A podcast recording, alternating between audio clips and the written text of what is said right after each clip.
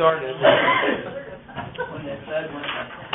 see. Uh, uh, Bob, would you guys lead us in prayer? Well, pray, guys. I mean, I know it's on. Dear Heavenly Father, we're thankful, Lord, for you and thankful for all you do for us. We're thankful for what you provide, thankful for the provision of this building, Lord, that we can meet together and, and study your word. We do pray, Lord, that uh, as we look into your word and into the Psalms, that uh, you would keep us attentive and that we would uh, learn from what Bob's teaching. We pray in Jesus' heavenly name. Amen. Amen. Okay, uh, last week, let's see, we left off, we finished page 24. Tonight we're going to pick up with page 25. And uh, we'll be looking at Psalm 51. Uh, as it turns out, my notes are done in NASB. I do my seminary in the NIV, but it's because I did this for a Bible Institute Church. I use NASB, but translations to me, I don't really. I'm not moved by some of all those issues and stuff like that. It's, um, you know, I've, I've had some people at churches confront me who are King James only, and uh, I usually I open up my Palm Pilot. I've got a Hebrew Bible there, and I say, "Why don't you read this? Turn in your Bible, and let's see if we can swap notes here." So, uh, if you have NASB, the NIV, the New Living Translation, the ESV, the King James, the New King James, it doesn't matter to me. So, uh, anyway, but tonight we are going to look at Psalm 51. Uh, I will be trying to focus on my NIV as opposed to my use of NASB in my notes. but that's simply to be in conformity with your, your church's version. Now, Psalm 51 is one of the lament psalms. Jim, good to see you. Uh, Psalm 51 is one of the lament psalms. Remember, we had the individual and the corporate laments. This is what's called a penitential lament.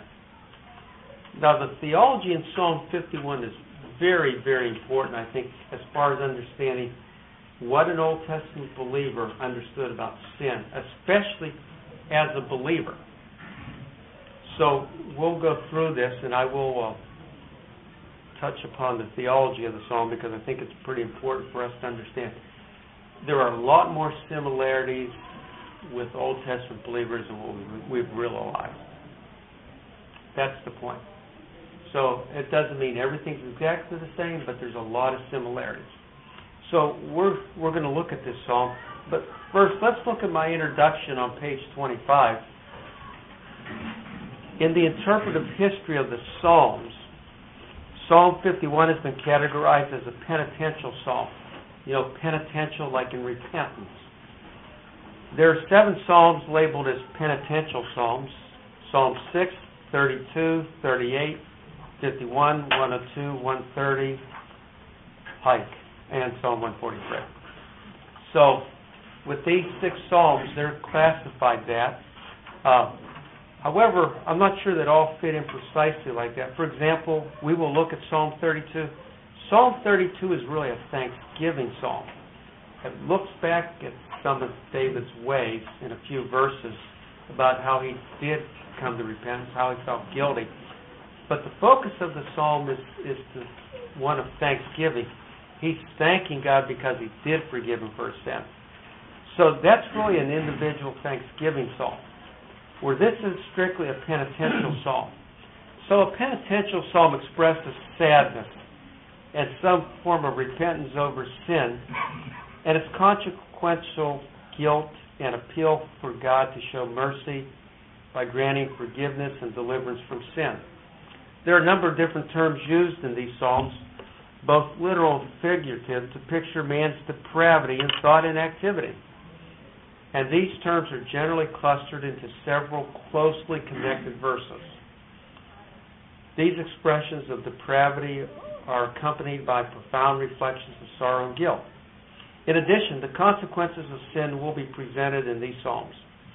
At times, man's sinfulness is described in terms of some sickness or physical affliction, which may be spoken as a punishment from the Lord.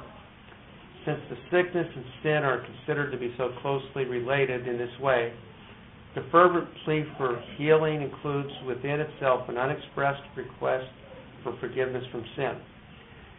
So depravity becomes very important here because it rises to the surface in David's life. Now, I think we should understand a few things about depravity.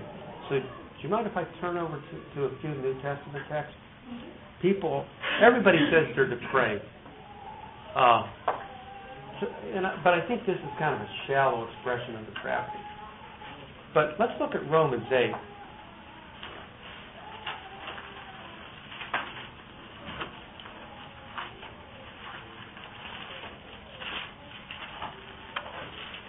Total depravity is much more serious than what we realize. Uh, it means I am sinful, I'm corrupt, I'm unable to please God. Uh, if, uh, if you ever want to look at that on my website, on my blog, I've done some things on total depravity. So just go to a Google search engine, put Old Testament studies. I'm the Old Testament guy at Detroit. So Old Testament studies, remember, and then put my last name, and you'll come up to it. And there's a little search engine there on the right. Just put in total depravity. And I've got about four posts on it. They're really quite good. Uh, you know, the first one I did, I had a picture of my son Bob's little girl when she was six months to a year old because she looks so innocent. That's why I chose her, because we don't think of babies as being depraved. Now, by the way, before I did this, I never took pictures of people unless I get their permission first. I got her mother and dad's permission, who believe exactly what I do. So that was the key thing. But in my series of posts, I explain how the depravity is passed on through mother and dad. So I do a little post, I explain the depravity, I explain that it includes total inability. And then I blame it on her parents. So the next blog post I did, I've got a picture of all three of my granddaughters sleeping. And they all look very innocent. And, you know, I go back to it and I said, but where did that come from? Was it just her parents? And then uh, there's a picture of my wife and I when I think I was 30, probably 30. She's 28, and she had a beautiful dark hair. Uh, it's, I mean, she's not gray, but it's tinted. I think that's it.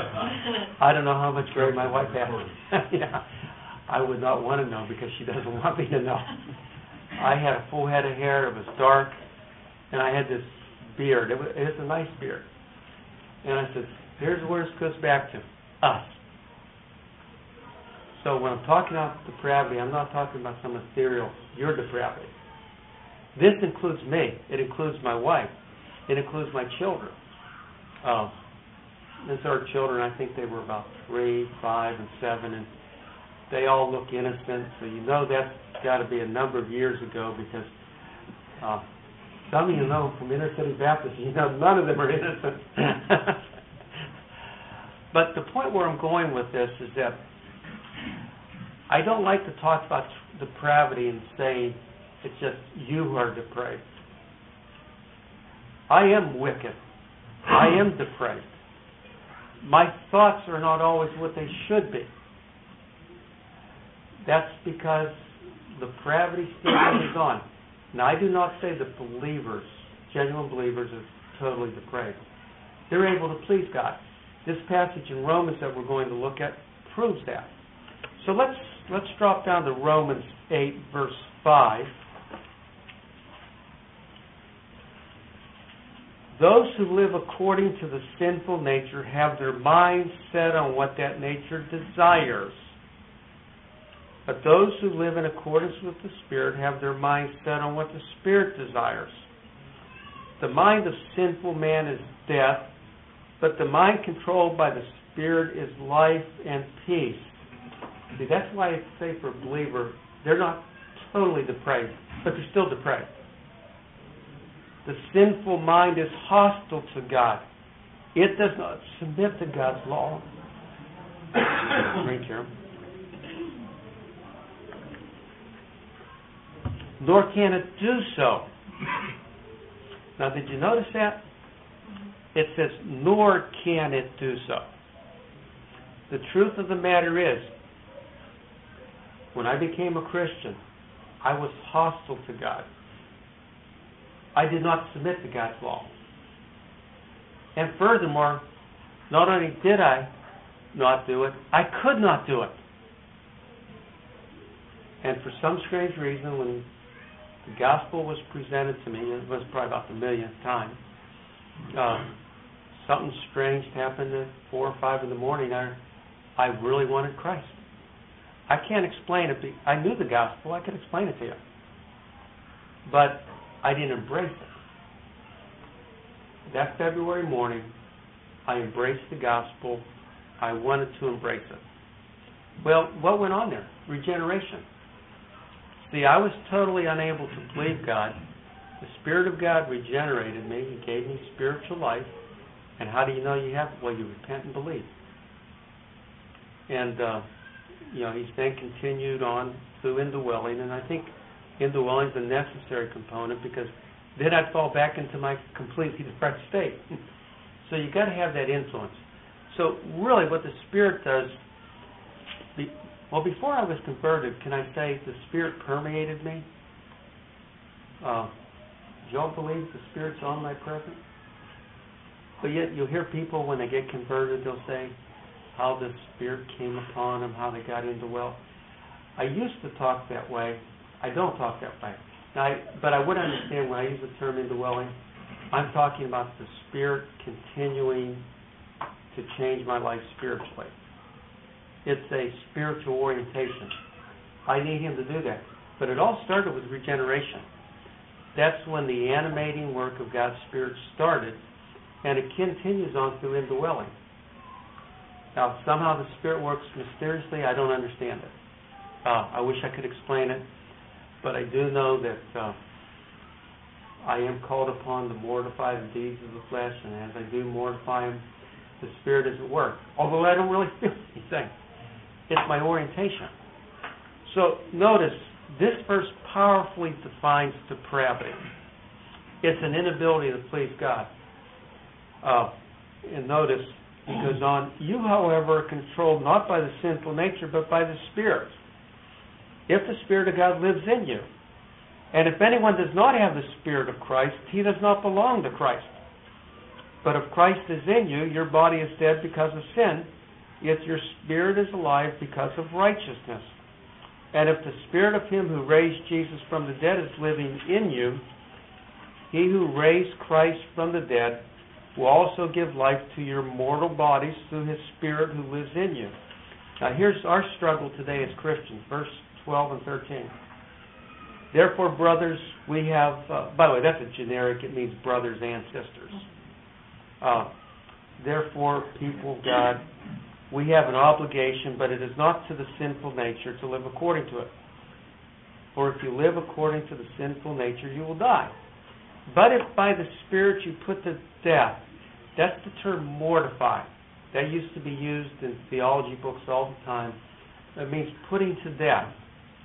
Our obligation is to put to death, to mortify the misdeeds of the body, you will live. Because those who are led by the Spirit of God are the sons of God. For you did not receive a spirit that makes you a slave again to fear, but you received the spirit of sonship, and by him we cry, Abba, Abba, Father. And the Spirit testifies with our spirit.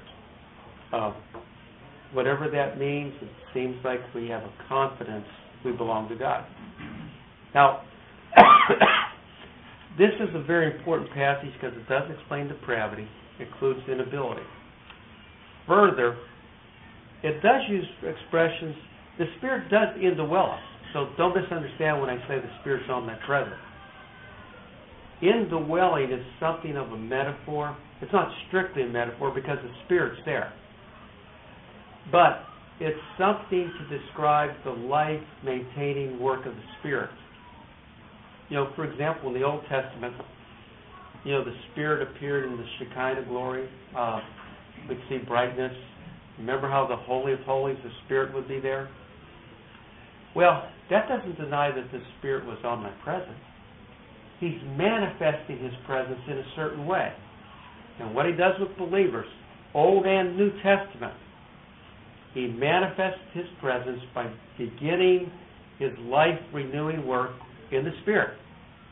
And He continues that through indwelling, which is the life continuing work of the Spirit.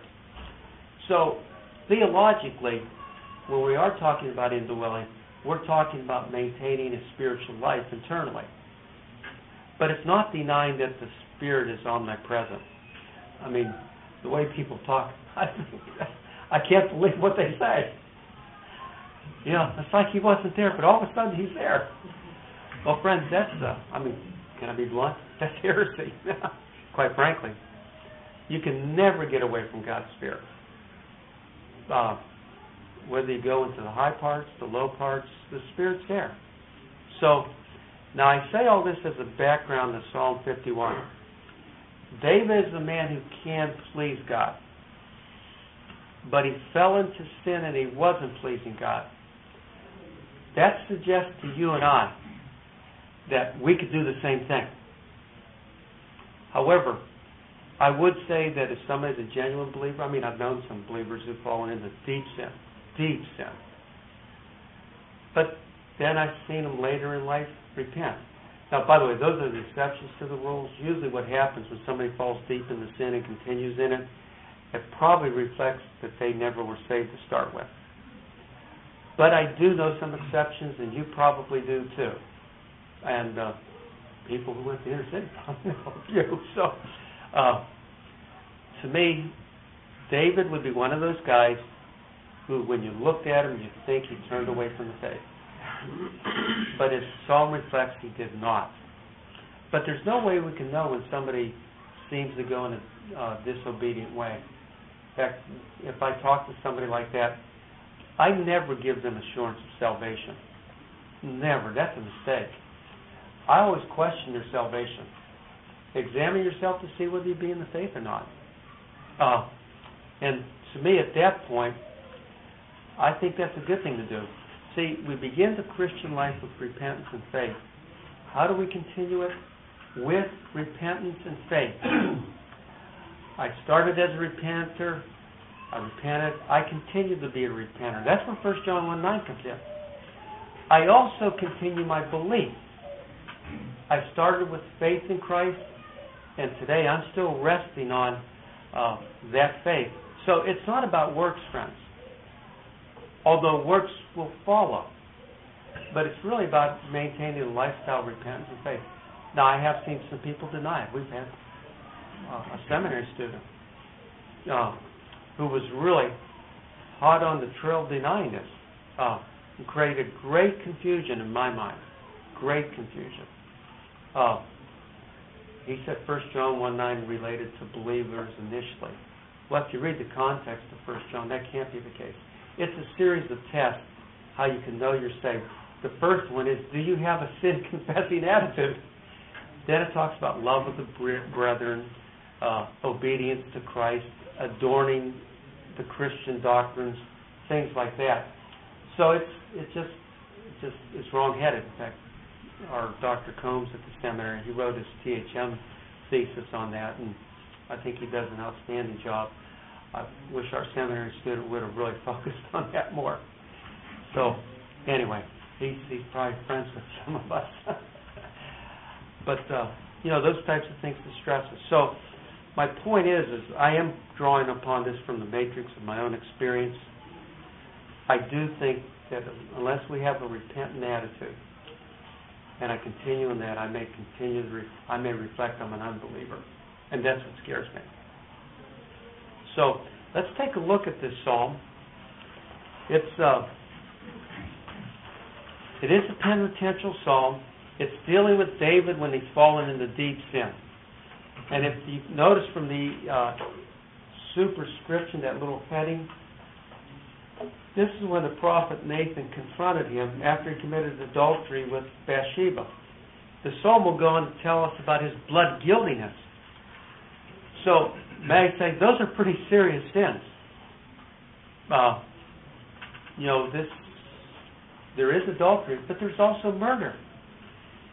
So this guy is pretty deep-seated in his lust. And this is the end result. You know, when you have power, power corrupts, absolute power corrupts absolutely. I believe that. I hope you do too. Uh, because that is true. Well, David really did fall greatly, and I think in part it's when you're the top dog, you can get away with a whole lot. However, as a believer, some of those things you hear may cause you to either curse God or submit to God. In David's case, he did submit. In Saul's case, he did not. He went out and showed himself to be an unbeliever. So, let's take a look at some of the items in this psalm. This is a penitential psalm. It is the Holy Spirit who produces in sinful humanity new desires to follow God and His holy designs. And it is the same Spirit who renews these desires in a fallen believer, as was the case with David in Psalm 51. So that the renewed believer desires holiness and wants to tell others about God's mercy. That's the gist of the psalm. Well, the consequence of recovery and restoration is often celebrated in the words of praise that convey the forgiven sinner's great joy over what God has done for him. So, what we'll do, we'll initially look at some of the literary elements here. Uh, then I will have a outline on page 27, but I will confine my comments to as we go through the literary features. I have the text cited here, and it's a good point to uh, interpret some of these key details. So notice point A, small letter A, the literary features found in Psalm 51. This penitential psalm is an individual lament. As a lament psalm, this has the same five literary elements that we saw in Psalms 13 and 60. However, there is no explicitly stated clause about David putting his trust in God. Yet it is David's trust in God's mercy that undergirds the whole movement of the psalm. Look at his introductory appeal to God in, in verse 1. he says, Have mercy on me, O God. Notice the appeal. Uh, so we see that in verse 1. Also, we can see, uh, for continuity, I'll read verses 1 and 2, but my focus will be on the lament in verses 3 to 6. Have mercy on me, O God. So there's the introductory appeal, and then he continues, according to your unfailing love, according to your great compassion, blot out my transgressions. Wash away all my iniquity, and cleanse me from my sin. Now here's the lament verses 3 to 6. For I know my transgressions and my sin is always before me. Against you, you only have I sinned and done what is evil in your sight, so that you are proved right when you speak and justified when you judge.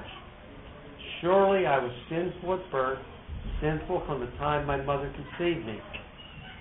Surely you desire truth in the inner parts you teach me wisdom in the inmost part. Now, let me sketch the background a little bit for you. In fact, uh, let's turn back to Samuel, uh, 2 Samuel 12.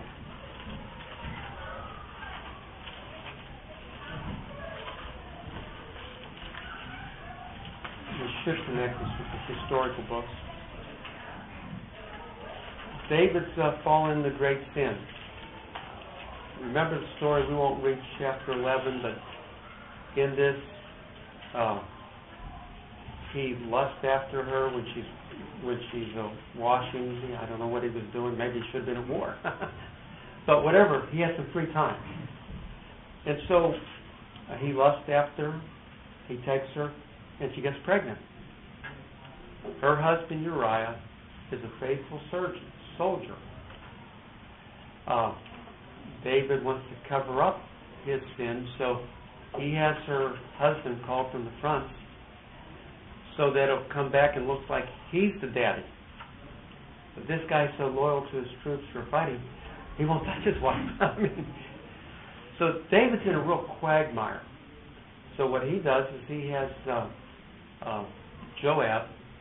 They go to a battle, and Joab has the enemy line, um, has the uh, Israelite line fall back, but he doesn't tell Job or uh, Joab, and so Joab's killed.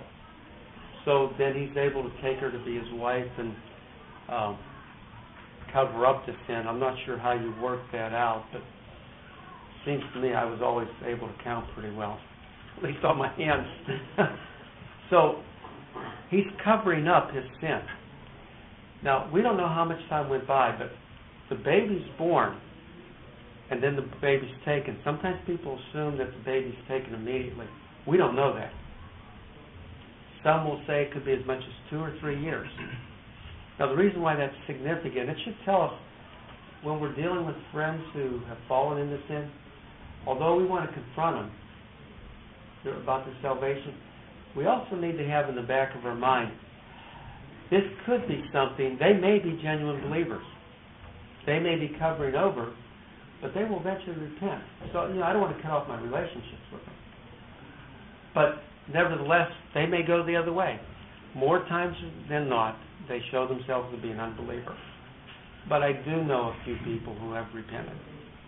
And because of that, that gives me great hope. But it shows that they're believers. So, two or three years go by. We come to 2 Samuel 12. This is where Nathan confronts him. He tells him this neat little story about a lamb and how this rich farmer uh, takes advantage of another and kills the lamb that he loves. Well, David, he's indignant about this. Uh, and, uh, you know, he's, he pronounces some harsh judgments here and then in verse 7, uh, then Nathan said to David, You are the man. The story's about you. This is what the Lord, the God of Israel, said I anointed you king over Israel, and I delivered you from the hand of Saul. I gave your master's house to you, and your master's wives into your arms. I gave you the house of Israel and Judah. And if all this had been too little, I would have given you even more. Why did you despise the word of the Lord by doing what is evil in his eyes? You struck down Uriah the Hittite with the sword and took his wife to be your own. You killed him with the sword of the Ammonites. Now therefore the sword will never depart from your house because you despised me and took the wife of Uriah the Hittite to be your own. This is what the Lord says. Out of your own household, I'm going to bring calamity upon you before your eyes. I will take your wives and give them to one who is close to you, and he will lie with your wives in broad daylight. You did it in secret, but I will do this thing in broad daylight before all Israel. Then David said to Nathan, I have sinned against the Lord. Wow, that's that's different. Uh, he he's just up front with it. Uh, Nathan has more to say to him, but let's compare this for a moment with Saul. Remember 1 Samuel 15? Saul was supposed to kill the Amalekites, everything, and he doesn't do it. He takes the uh, king of Amalek, and apparently they're going to taunt him, and whatever you do in wartime situations, I think you really abuse somebody. And uh, you know, he's supposed to uh, you know get rid of his sheep and stuff like that, just kill them, and he keeps them.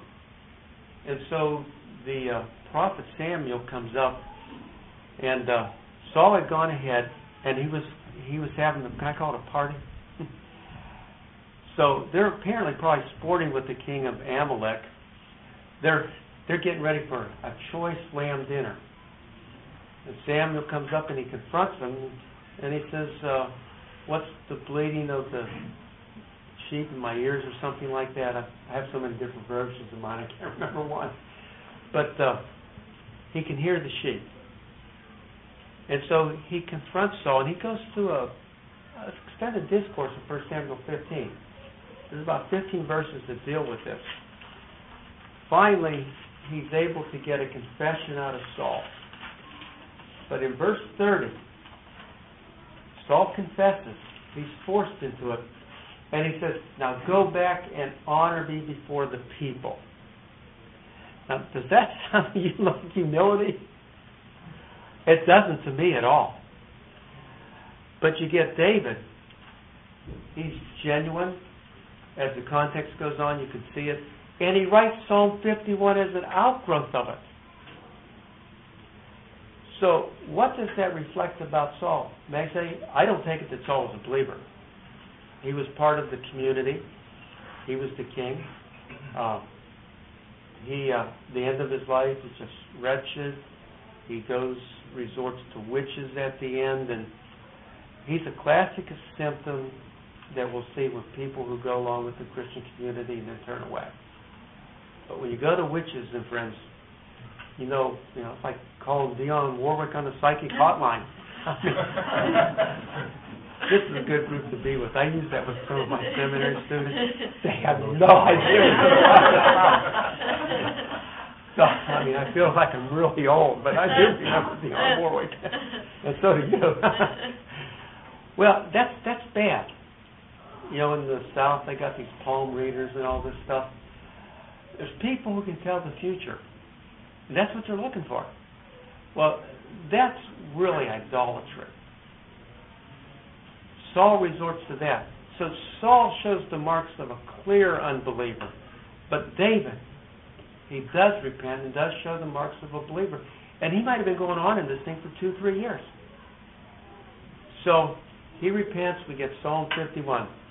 Well, that's the background. Now, are there any questions on that? It's kind of gory. It's, I've had seminary students say, how could a man of God slip that far? I said, well, the depravity's still there. It all depends on what you're feeding.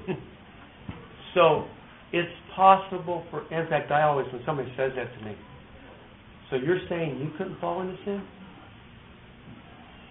And my constant rejoinder is, I'm not beyond it.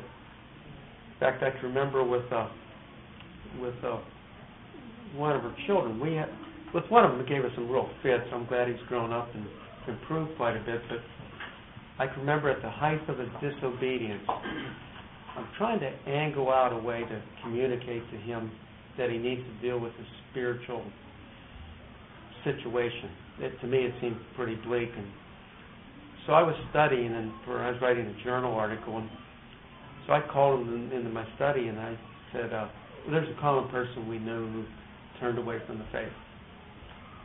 And I said, Do you remember so and so?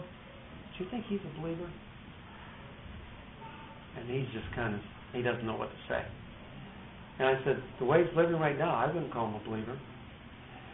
And I'll never forget, I said to him, You know, son, if I commit adultery and I turn away from the ministry, do me a favor and tell people I was not a believer. I don't want to disgrace the name of God. Well, he was sobered. I mean, he was sobered. well, I'm not sure that he always got the point, but uh, to me, uh, you know, all my children need to face that reality. I need to face that reality. My wife needs to face that reality. For us not to face it shows that we've got a level of arrogance in us. Let him who thinks he stands take heed lest he fall. And there have been some people fallen a long ways But we need to be mindful that we can't just always pass the buck. So I always say when students say that, I never say that. I'm setting myself up for fall. Now, having said that doesn't mean that I'm not going to fall, but at least I'm aware of it. Well, David's a classic example. You know how important he is in God's sight? He's called a man after God's own heart. Now, I don't see God saying that about me on the loudspeaker. I haven't heard him say it about Pastor Ken. and he's one I would have might expect it for. But, you know, the point is if the man after God's own heart can fall into sin like that, anybody can. Anyone.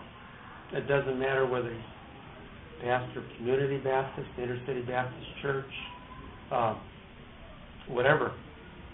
They're all susceptible for it, and I think people in a position of leadership, at least most of the ones I know a little pretty well, they're cognizant of that because they understand the depravity. So you need to always recognize you're a little bit more wicked than some of you think about yourself. Some are more optimistic about themselves. I've always been a little bit more pessimistic. So it may not be as bad as what I think. However, it's still bad. so we've all got to recognize that because if we don't, we put ourselves in a position where we can fall. So the the category that David's in, we could end up in the same situation, and that's bad. Uh, I'm sure you can relate to pastors and some leaders who uh, committed adultery and lost their ministries. Uh, unfortunately, I know a lot. It's not something that just not involved with the fundamentalist world. Uh, it's also involved with evangelicals. It's it's mainstream. So, and I know of other sins. I know of a leader who is a well-known evangelical leader, and he's been caught plagiarizing. He's going to lose his substance. If you plagiarize, you need to go down because that's thou shalt not steal. and when you're publishing it as your own, you don't say you quoted him. That's at least in academic circles. That's Christian academic circles. That's a major sin. So, and I think that's the way it should be. So I do see people who get caught up. You have to turn out this or that. So you quickly take something from somebody else thinking nobody will know. So, uh, you know, I, you know, with writing back in the good old days in the seminary, we didn't have to write journal articles and books and stuff like that. Those were the good old days. Now my vacation time is consumed on doing research. So I don't enjoy, I mean, I like doing it, so don't let me give you the wrong impression. It's a love-hate relationship, though. On the one hand, I like doing it, but when I'm doing it, I actually hate it. So I've got about three or four writing projects going on now, and um, I'm reading a dissertation for somebody graduating from the master's seminary, and we've got our own THM theses to read. You know, we very rarely just sit down and relax. But I did take my wife out the day before Valentine's Day. So that was a positive thing. Uh, I'm sure you all did as well. if you didn't, maybe you need to repent. but uh, for her, it's a big deal. And, you know, she's put too much into my life not to give her some of those things. So it, I would show callous, but I wasted That's better. We used up eight to nine hours of our time. And I had a lot of work to do. So, but those are the pressures you have. In those things, you can do things that are unethical. Now, I don't think that that's on the same level as murder and adultery. But I do think this relates to the tenth command. It does relate to the luster of life you know, you want your name to be out there. You want people to say they've read your article or they've read your chapter in this book or, or your book. So, I mean, that honors myself more than anything. But, you know, I always tell myself, I'm doing this for the glory of God. And I, I think I'm true on that, but there's still me involved. So it's, you know, you can take shortcuts. Well, that can affect all of us. So let's not just, you know, uh, you know, condemn David because he felt like that, because it's possible for all of us. So this psalm wasn't only for David, it's for you and it's for me. So notice how he goes on here. This is very interesting. For I know my transgressions and my sin is always before me. See, he's looking back to the time when he had sinned and he covered it up. And he was cognizant that my transgressions and my sins they're always before me. I go to bed at night and there they are. Against you, you only have a sin. Now that's very good. That's that's involved with true repentance. Against you, you only have I sinned and done what is evil in your sight, so that you are proved right when you speak and justified when you judge. I mean, there were consequences. They could have been worse. but he did have consequences. Notice this profound verse. Surely I was sinful at birth and sinful from the time my mother conceived me. You know, that's an extremely important verse dealing with personhood.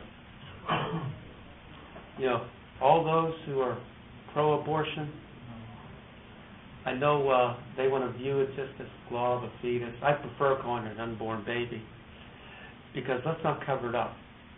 Uh, to me, that's murder. I've written an article arguing for that, uh, and it is sinful. Notice this verse says, I was sinful at birth. So, I was a depraved newborn child. Totally depraved. And notice, sinful from my time my mother conceived me. He backs up nine months. And he's saying, at conception, I was sinful. Now that's that's very profound. Are any animals called sinners? If you find one, let me know. Because I've been saying for a long time, it's only people who are called sinful. And of course, you have those angels that fell and whatever happened to them. But that it's personal agents who are sinful. So when I look at that verse, he's saying, I was sinful birth. I'm a personal agent. I had uh, depravity within me. It, it was there from the very beginning at conception, which means I was a person. So that's extremely important. I do know there are people in Christian churches who just want to poo-poo that. But friends, you can't get away from the theological consequences of this. Psalm 139 says the same thing. I know when uh, Tebow did his uh, ad at the Super Bowl, it was so funny to hear these uh, feminists, these radical feminists, just going on about that. But Focus on the Family did a one-upsmanship there. I would never knew that that was about his mother not having an abortion. She what called him a miracle child or something like that. But that's it. Of course, they're upset because he tackled his mother. Well, I mean, deal. I mean, eh, that's a that's a spoof. Uh, my kids used to wrestle with their mother when they were younger. Now, when they're older, that was a problem. But it, it's not like he hurt her. It was they were trying to be funny, nothing more, nothing less. But that did put the ad at really prime time, and people will look to focus on the family, and they are strongly against abortion. So, to me, I thought that was very effective, and I thank God for his parents' stand on abortion. I'm glad for Tim Tebow's stand on abortion. The truth is, he is my favorite football player. Not because he's the greatest quarterback. I like the fact that he carries his witness onto the football field, although he probably will not be drafted. So, uh, but that doesn't mean we can't appreciate people who are trying to be a testimony in all areas of life, and that's why I like them. Plus, my uh, youngest son Joshua's wife, uh, Kristen, she's got a BA from the uh, University of Florida and an MA. Uh, somewhere in his youth or childhood, he must have done something good because his his wife is real smart. She had an academic scholarship in Florida in her undergraduate degree and her master's degree. And she's smart enough to make him think that he's the smartest in the family. That's real smart because she thinks he's smart. so, but I think his wife's got it over him. But uh, you know, she's a Tebow fan. There's a picture of her mother with Tim Tebow. I mean, so they're really Florida backers. Well, it was outstanding. I mean, we should rejoice with all those who are opposed to abortion. I think we need to actively oppose it. I don't think we should be going out to shoot people. That's unbiblical. Uh, but the way we can in our legal society, we can oppose those things. And I think we should. I sign petitions. I don't go on marches. Uh, I'm not opposed to people going on marches, but I'm associated with Detroit Baptist Seminary, and because of that, I did well would not feel free to do that because they might think we're trying to get involved in the social gospel. But I sign a lot of petitions. I put stuff on my blog about abortion. I'm opposed to it. So, to me, I think we should do it. This is a moral atrocity in our society. We've got, I've got friends in Britain. We've talked about the difference. They're Christians, and they think we've got a harsher policy on abortion. I don't. I don't. I think it's only rare exceptions that a child will be aborted in the third trimester. So they think we're more wicked, but you know I think we're both wicked if we do it first term, second term, third term. What's that? I said, what's the difference when? Yeah, to me that's the issue. And you know, with Sarah Palin, she would not be my pick for president. But I do like her position against abortion. So, uh, to me, I think those are good things. I just to see her get fried by the media. I'd rather see them go after Newt Gingrich because he can give it back. so this is, to me, a good verse to deal with abortion. Also, Psalm 139, verses 13 to 16, that deals with David even before he was conceived. So that that's important. So notice what David's saying here. My depravity. That goes back to my conception. So he was, you know, he hasn't committed any sinful acts, but he does have a sin nature. And that sin nature is fully bent away from God. All that happens at birth, you get the opportunity to express your depravity, and you express it more when you keep mom and dad awake. And then you start to crawl, and then it's even more fully expressed. Uh, but it's still part of their depravity. I mean, they're they're focused on their self needs. I don't think when they cry that they're necess- that they're crying, "Oh God, be glorified." be, be glorified when I want to be fed. well, Mama doesn't think that. so he's tracing his depravity back very early. Then he says in verse 6, Surely the, the desire truth in the inner parts, and teach me wisdom in the inmost part. What is the truth in the inner parts? Truth about my depravity. Truth about God's holiness. Did you notice the preceding verse? And justified when you judge? So it's truth about himself, truth about God. You teach me wisdom. Wisdom about what? Wisdom about my depravity. Wisdom about God's holiness. And by the way, as the psalm goes on, he's also convinced something about God's mercy. So put God in his proper context. But don't miss, he, he is talking about truth and wisdom about his depravity.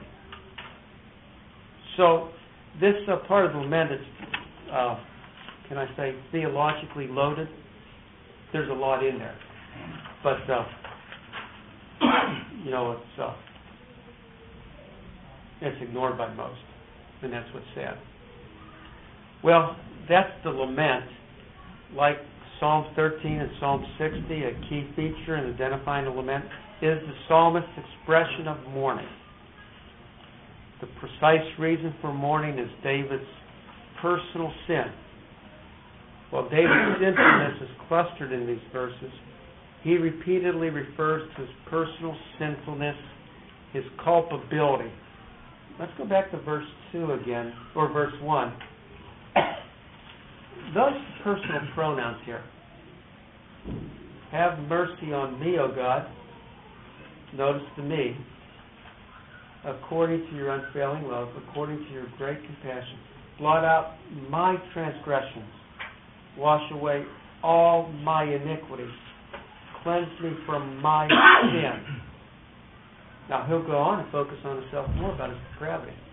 But notice, whatever else we can say, this is showing his personal culpability before God. So he is responsible for his sin. Uh, notice further in verse 7, he says, uh, Cleanse me with hyssop, and I will be clean. Wash me, and I will be whiter than snow. Notice he's thinking back to the ritual cleansing where they take the hyssop uh, put some blood on it and sprinkle it. Uh, they would sprinkle it around houses, you know, I guess on the center as well. And so it's a ritual he's thinking of, but he's really talking in particular about the cleansing process. And I will be clean. Wash me, and I will be whiter than snow. Let me hear joy and gladness. Let the bones you have crushed rejoice. Joy and gladness about what? Well, that his sins are forgiven. That's what he wants to hear. Let the bones you have crushed rejoice. Now, well, if we if if we have all the information in the historical books about what happened, notice David never had a broken bone. So a bone here, it is uh, something of what's what we would call synecdoche. The part, the bone, stands for the person. Uh, in fact, more precisely, the bones is the inner person, and I think he's focusing on uh, let me, starting with my internal being, uh, I acknowledge that you've crushed my person. That's his point. That's a graphic way to say it. That's a preacher way of saying it. You know, a little bit of the use of uh, graphic language is always good for the sermon. A little bit of hyperbole here or there. That even enhances it. Uh, so here, he is referring to his person having been crushed by God because of sin. Notice he goes on, hide your face from my sins and blot out all my iniquity. Notice the repetition here. He's really hung up on his iniquity, isn't he? And he's hung up on God forgiving him. Hide your face. Blot out all my iniquity. So David does see God as being holy, but he also sees him as a merciful God. And he has a picture of that in the sacrifices. When people sinned, uh, they gave a sacrifice. I don't know that for every individual sin they rest off and sacrifice. More than likely, there was a build-up. They'd be like me. I'm cheap. Uh, I'd commit my fair share and then, you know, go off for sacrifice. Kind of like Catholics do when they go to the priest. but a lot of Catholicism is based off the Old Testament imagery. So, but I think there's a profound difference. So don't don't don't just dismiss me because I said that. But it does seem to me that with Catholicism, there's a lot of similarities with the Old Testament because it's not really a true, a fully Christian system. I mean, it claims it is, but uh, you know, when you're re-crucifying Christ in the Mass and it's being repeated, friends, that is not the death of Christ that the Bible talks about. So I'm not endorsing Catholicism, but I have the Catholic approach. if I was there, I would build up the sins, wait for that big one, and then go offer my sacrifice. Now, I suspect the Israelites did that. So David's got the sacrificial system in mind. Uh, so he says, uh, you know, blot all of my iniquities. Verse 10. Uh, Create in me a pure heart, O God, and renew a steadfast spirit within me. So he wants forgiveness, but also he wants a renewal in his spirit. I think they go hand in hand. We have God forgiving the sin and then renewing his inner being so that we're oriented, can I say, positively towards obedience to Christ. That's uh, the type of request he makes there. Then the other interesting verse is, Do not cast me away from your presence, or take your Holy Spirit from me. This is a verse that is really abused. Um, when I was in college, I dated an Arminian girl, a Nazarene. And, you know, we thought we were going to get married, and uh, she and her family were bent on making me an Arminian. Well, we're, we're born Arminian. it takes the work of grace to become Calvinistic. Uh, I think I've experienced the full manifestation of grace. you can figure that out on your own. But this was the verse. She had me meet her pastor, and he, he beat me with the verse. I had my Greek teacher. He had a PhD in classical Greek. He was also pastor of a Quaker church. he would use this. He had me read a book by Shank on Life in the Son. But, uh, you know, I was reading my Bible too much, and I couldn't believe I could lose my salvation. So, I was kind of deep-seated, and some of those types of things ultimately culminated in our breakup, and thank God, because, you know, I did meet the, uh, you know, I knew when my wife and I first started dating that she was the guy I wanted to marry. So, since she worked in the uh, hamburger joint at Tennessee Temple, can I say it was love at first bite? so, anyway, I need to explain this verse a little bit more fully, and we're going to run out of time. So I'm going to dismiss you early tonight, only a few minutes. But I do need to let you know, next week I will not be here. I'm going to Arizona. I'm going to dry out. And uh, uh, Pastor Ken said they will have somebody else come in, and he's going to do something on a topic they can address in one week. I told Ken if he wants to, he's welcome to use my notes. However, most of the notes at this point in life, I know what to fill in. The other person might not have that. So he said he will take care of everything. So if he's an honorable man, he'll take care of it. So, and he is. Anyway, thanks for your attention, and you know, I hope you all uh, don't get too much caught up in the glory next week, because I'll be back the following week. and we are going to pick up with verse 11. I think there's a good explanation for it, besides saying you can lose your salvation. Okay, until then.